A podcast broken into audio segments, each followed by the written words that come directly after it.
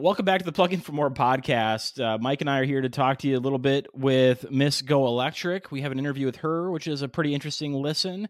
And we also want to talk to you about another big news going on in the EV space, which is the Tesla superchargers are opening up to non Tesla owners.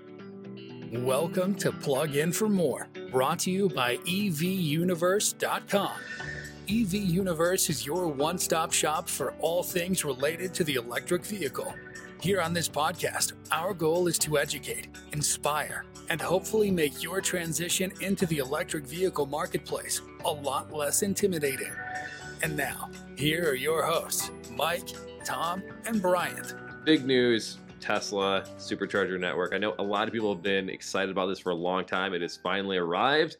Now, one thing, one caveat when this hits the news, and I think if you're really in tune with what's going on in the EV universe, EV world, is that it is not for the full supercharging network. It's only a small subset, so don't get too excited right now. It is only, as of this recording, only in a few chargers over in New York and then a couple in California. So this does not relieve all of the pressure that is built up, um, but it is it's, it's a big deal, and I think we will see a lot more information coming out soon as far as how this is actually working. I think it's very slick from what we've seen so far. I haven't personally used it, but I'm excited to test it out with the Rivian. Right. And I am looking at the app right now and I keep updating it daily to wait for it to like increase and go out elsewhere because you got like what 11 chargers that are in the state of New York up through like Lake Ontario, like like Erie area. So that's pretty cool. Um, but by the end of the year, we're expected to see this pushed out closer to nationwide. At least that's the promise, which I don't know how much we take promises from Tesla, but always with a grain of salt. But um, and hopefully the the charging um, the the ones that they the superchargers that they do open up are going to be in um, areas that are underserved from the other charging networks, so that it can make you know, nationwide travel a little bit easier. Um, and it's not just cherry picked in areas that are going to be less utilized there there's going to be some issues, and I think we're already seeing some of that just where the location of the chargers are. But again, we can we'll, get into more of that um, on future episodes. Um, but it's it's a it's big news, and I think it does bring a sigh of relief to a lot of people who don't own a, a Tesla. You're listening to the Plug In for More podcast. If you're looking for information on electric vehicles, electric vehicles components, or information on how to reduce your carbon footprint, look no further than evuniverse.com. evuniverse.com is your one stop shop for all things related to electric vehicle. We're, we're joined today with Miss Go Electric. She's an EV advocate and educator, um, someone in the space that we've been following and have been taking in some of her content. And we're excited to have her join us here today. Welcome. Thank you so much. I'm excited to join you guys. Can you tell us more about yourself and what type of vision that you're bringing and your goals for the the EV space. Yeah, so I actually uh, have been in the automotive industry for just over a decade, and uh, my experience has been in uh, not only training programs but also new product launches and marketing programs for automakers and their agency partners. So I'm a partner in a company called Inscribe Interactive who uh, provides curriculum and marketing services for those automakers and agency par- partners. And when the pandemic hit, I couldn't do that job, but I still wanted to educate. And now that I'm very focused in the EV space, since I was on the launch program for the BMW i3, that's really where I kind of fell in love with all the EV technology. And I was an early um, test driver um, I had an early test drive experience with the Model S uh, when that first came out, and I just was like, man, this is so exciting to see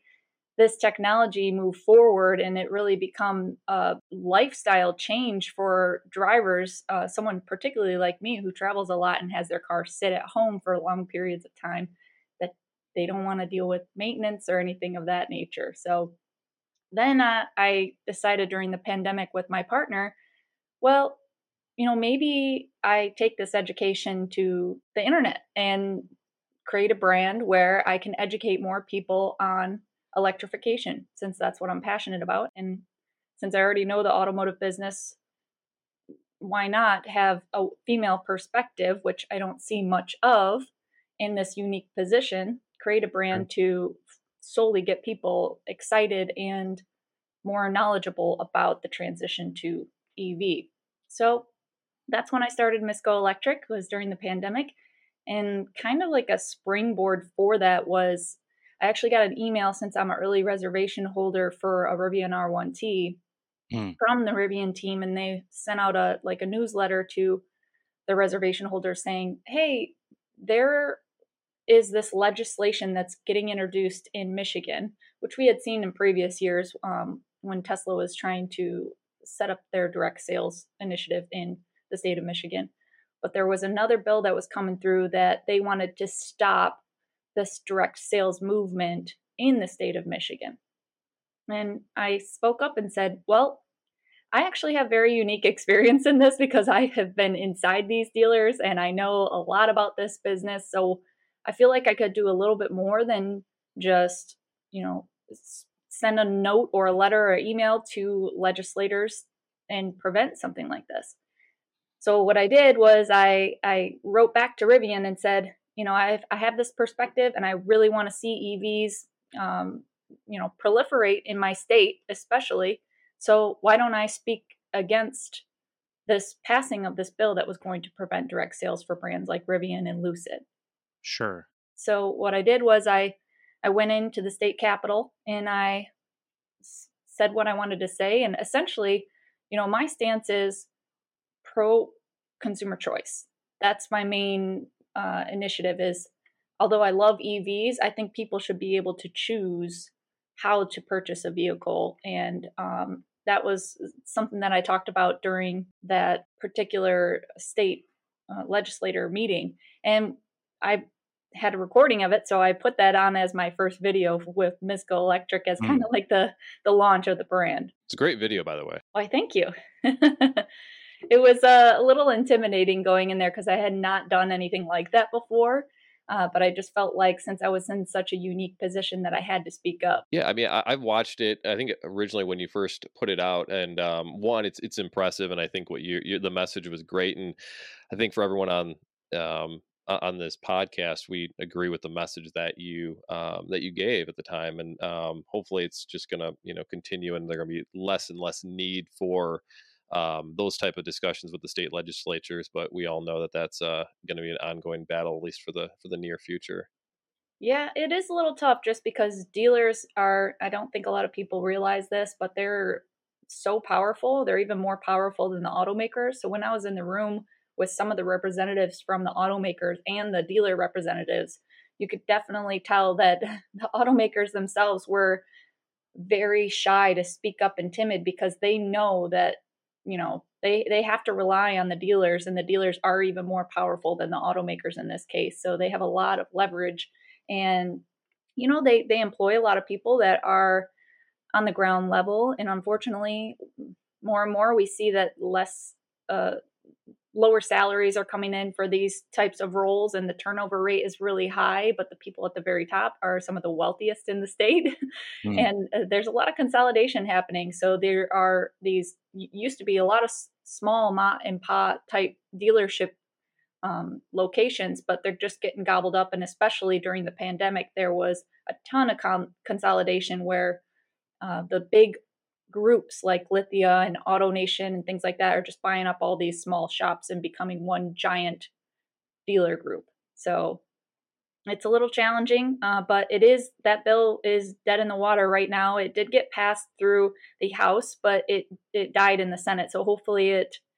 I've been keeping my eye out and making sure it doesn't come back, but hopefully it uh, stays dead in the water. I guess when we're looking at some of the the new um, yeah, uh, new things in the EV space. I mean, one of the main things that has come across, and a lot of people are aware of this, is the Inflation Reduction Act, and especially used EVs. What's your impression of how that's um, how that's affecting the, the used EV sales? What do you think that's going to do for adoption, and just what's your overall take? I think that when we look at the Inflation Reduction Act and uh, not only the one with used EVs, but the new car sales as well, is this was really seemingly a bill that was uh, manufactured for propping up the automakers or mostly the dealerships in this case with the used EV credit to allow them to keep you know bringing profit in and breed out uh, you know beat out any kind of uh, private pricing or margins. So for me, I I think that maybe it's not necessarily an EV adoption bill. it's more geared towards the business side of things. Um, and easily it can be marketed as, you know, celebration of EV adoption. But um, yeah, I think that especially when we talked about the used EV credit, it's very limiting, and um, it's only a seven kilowatt hour battery that that needs to apply. So most of the vehicles that do qualify for this are going to be plug-in hybrids. We see the list of them on the IRS website, and you see tons of plug-in hybrids available there, and even uh, hydrogen-based vehicles uh, have the ability to claim it as well. But yeah, I think it's somewhat restricting, but I think it'll be probably good for the dealer groups and uh, making a little bit more profit, forcing profit there to their hand because uh, that process happens right in the dealership. Yep. Yeah. I mean, and one of the things that this always brings up, especially when we look at hybrids, my opinion is that it's just the worst of both worlds. Um, in a lot of ways, I agree. yeah, I mean, it, it seems like a great idea that you can, hey, you can go around town and just use use electricity and then if you go on a long trip you can use gas I, I, essentially agree the complexity of a plug-in hybrid you still have all the systems that are potential to go wrong so there's a lot of serviceability with them i highly I'm a firm believer that a lot of EVs on the market will definitely fit a lot of people's lifestyles at this moment in time. They just don't realize it and they're really scared of the range anxiety and worrying that they'll run out of charge. And you know what? There is a little bit of, um, you know, I, I, I agree with them to some sense with that because of the state of the infrastructure. Essentially, I think more people don't realize that the average commute for a, a driver is 30 to 40 miles a day in the United States. And so an EV, even the ones with a 250 mile range, and you're in the winter, it'll still work for your lifestyle. Now, I am a bigger advocate for more range um, and specifically more efficiencies to be able to get more range out of a smaller pack because I don't necessarily think that make you know having a bigger battery pack is the solution there. We need to try to make it more efficient. Um, but I can definitely see as to why people might want to get a plug-in hybrid because they want that sense of security. But overall, I think it's uh, you know a lot of complexity that people don't need and they will realize that eventually, hopefully, but also with plug-in hybrids, people don't necessarily have to plug in every single time. So are they actually going to utilize it? That's the other side of it is that some people might. Um, and the other thing is when they go to a public charger, you know, it, it, at this state, there are not as many as we would all like as far as charging stations go, but you know, are those people clogging up? It creates some controversy there for the full uh, battery electric vehicle drivers who need a charge and have to rely on the charging infrastructure, whereas those with plug-in hybrids are just going and getting a charge just because they need to. But you know, they can plug in too. So what's the right answer there for them being allowed to utilize the infrastructure. Yeah, I mean, I think that's a great point. Uh, I've been at a number of, you know, Electrify America uh, chargers, and uh, randomly there'll be a plug-in hybrid that can only charge at a level two that will show up and want to uh, give it a shot. Um, and of course, it doesn't know it doesn't work that way. Um, but so, I mean, there's education in, in, that regard too. I was just going to say I agree with you, and um, the thing about that is I'm actually not the normal use case for an EV because I only do road trips on my EV. I don't do like I would say probably 95% of the time I'm only road tripping in my car. So I am definitely an outlier in that case. I mean, you can still do it. I was also on a, a, nationally televised show on NBC Sports called Charge Across America. It was a rally where there were five teams competing against one another, and we had to drive in CCS compatible vehicles across the country from New York to LA and try to beat the other teams to make it the quickest. And uh, my co driver and I won. Uh, it was Ryan from the Kilowatts, if you're familiar with his uh, mm-hmm. brand. And yeah. Uh, so it is doable. And that's what a lot of people are like, well, you know, you can't take a EV here or there. Well, I can tell you, I've been literally across the country many, many times. I've been from Michigan down to Florida. And, you know, mm-hmm. I'm starting to see this as a, you know, education obviously is very important and that is my background. And I'm really passionate about it because there's so much to learn about EVs. But to be fair, you know, when you have a reliable charging network and the vehicle does that route planning for you in a seamless manner, and you don't have to worry about how you're going to plug into the vehicle and get it to start charging, you know, maybe necessarily you don't have to learn all these ins and outs of all of this terminology that is new. And I'm hoping that the infrastructure can get to that point where you know it is reliable enough and easy enough for people to just plug in and be able to walk away so you know, education is definitely key. And I think it really needs to be more focused in the dealerships. I'm on a program right now, actually. Um, uh, Nissan is my client, and I am uh, educating their dealers on the new Nissan Ariya. And I have found, and this isn't just exclusive to any brand, to be honest, because I've been doing this for a very long time, but it seems to me that every single dealership that I go into, no matter what brand it is, there is a foundation of EV education that needs to happen because a lot of them believe in the EV myths or they've heard them and they're regurgitating them and they don't know the reality of it. And a lot of times when I come in there, they're like, yeah, but you know, this cold climate, because I'm up in Maine right now. And I'm like, hey, I live in rural Michigan. So uh, trust me, I know how winter is with an EV. And I've been, you know, an owner of an EV since 2016. So I know how you are perceiving this, but I can tell you it's it is doable and it is an enjoyable experience and more people just have to realize that this is something that is attainable at this moment in time. You hit on the Charge Across America and some of the infrastructure stuff, and we kind of loosely covered it all. But I want to hit it down again because the the charging networks and the CCS network is is something to be considered, and it's something that really needs to be hammered home. And so I, I'm curious about your thoughts on that. What, what insights you can share for us? You know, I was on Charge Across America and we ended up winning in a Mustang Mach E. And uh, no doubt we had some issues charging while we were going across the country. And in some cases,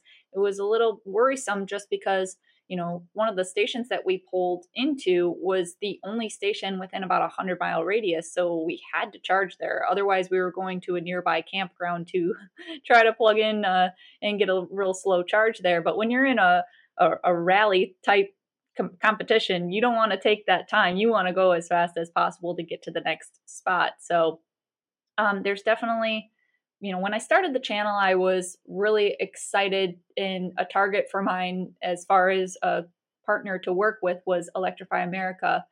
Uh, because I felt like they were one of the leaders in the public CCS uh, networks that were getting installed throughout the country and they were they were definitely one of the main networks that we used going across the country. They have uh, a, a lot of the other networks are scattered mostly on the coasts and not a lot in the center of the United States.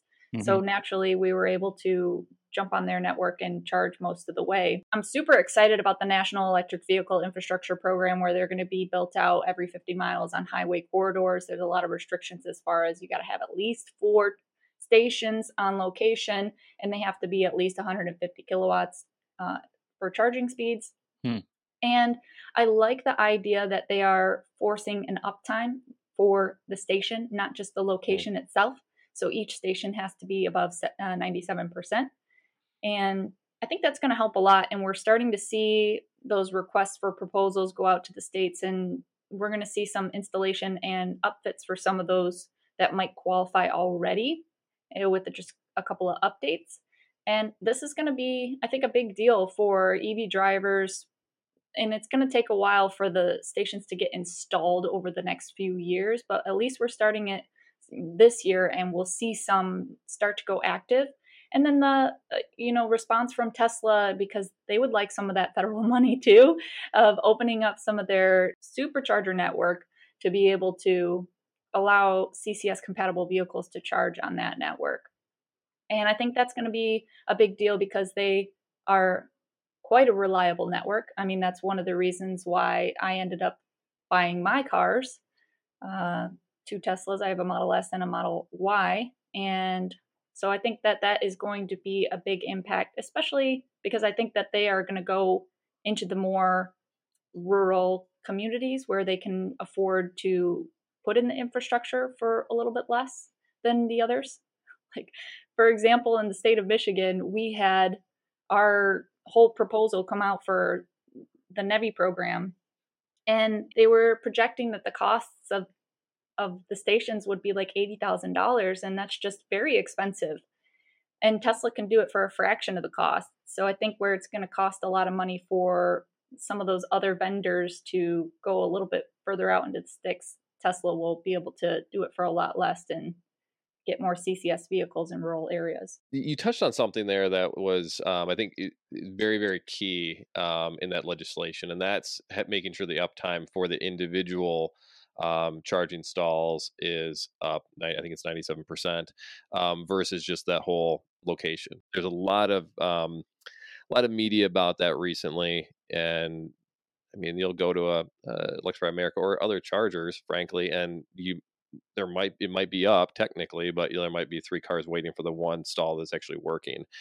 Yep. Really kind of want to drive that point home. That in and of itself, I think, is a is a massive, massive deal that probably isn't getting enough press in my opinion, as it should. That kind of again leads me to Rivian and some of the things going on there. And I, I want to get your your thoughts on Rivian. Did you end up buying a Rivian? Because I know you just mentioned you had a couple Teslas. Oh, I'm but... still waiting. I'm still waiting.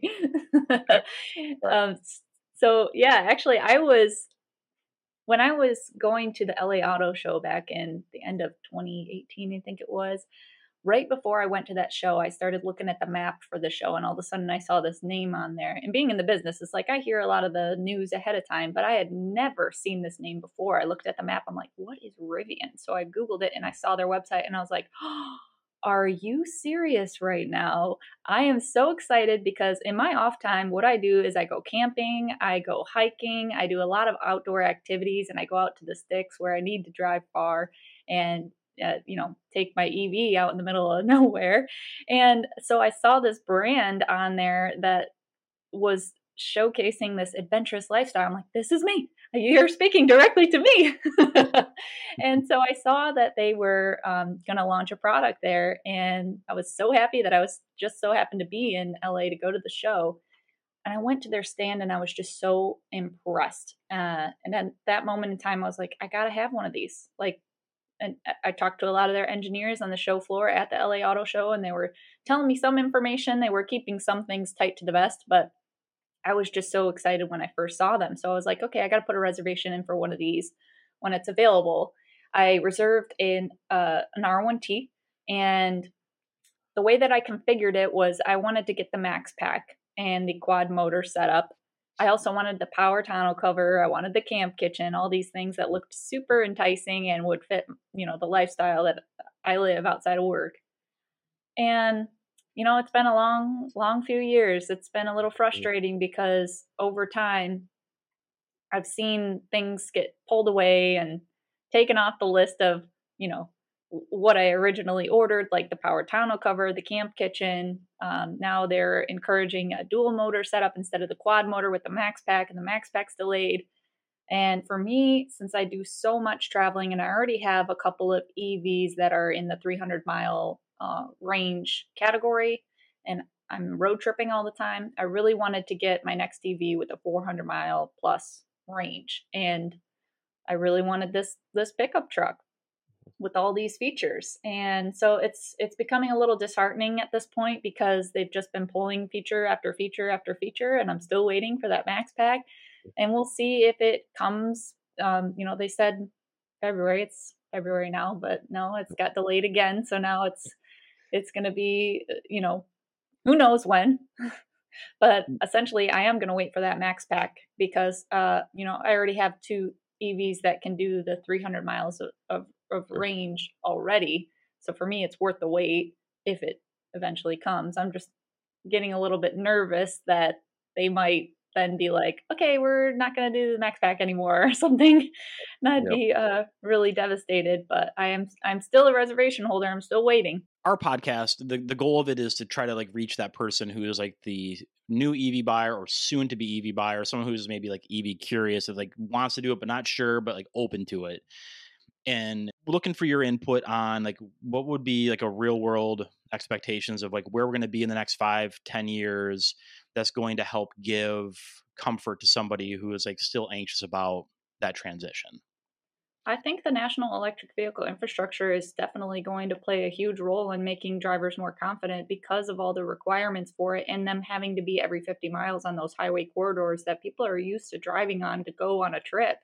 And, you know, that is has to be deployed within the next, you know, few years, uh, five years or so. And I think that is super important, uh, but also getting the price point down on a lot of these vehicles and creating an opportunity for them to go EV in an affordable manner because the battery is your highest cost resource in the in the product. So you know prices are still quite expensive and we saw a little bit of a jump because of all the raw material pricing going up during the pandemic.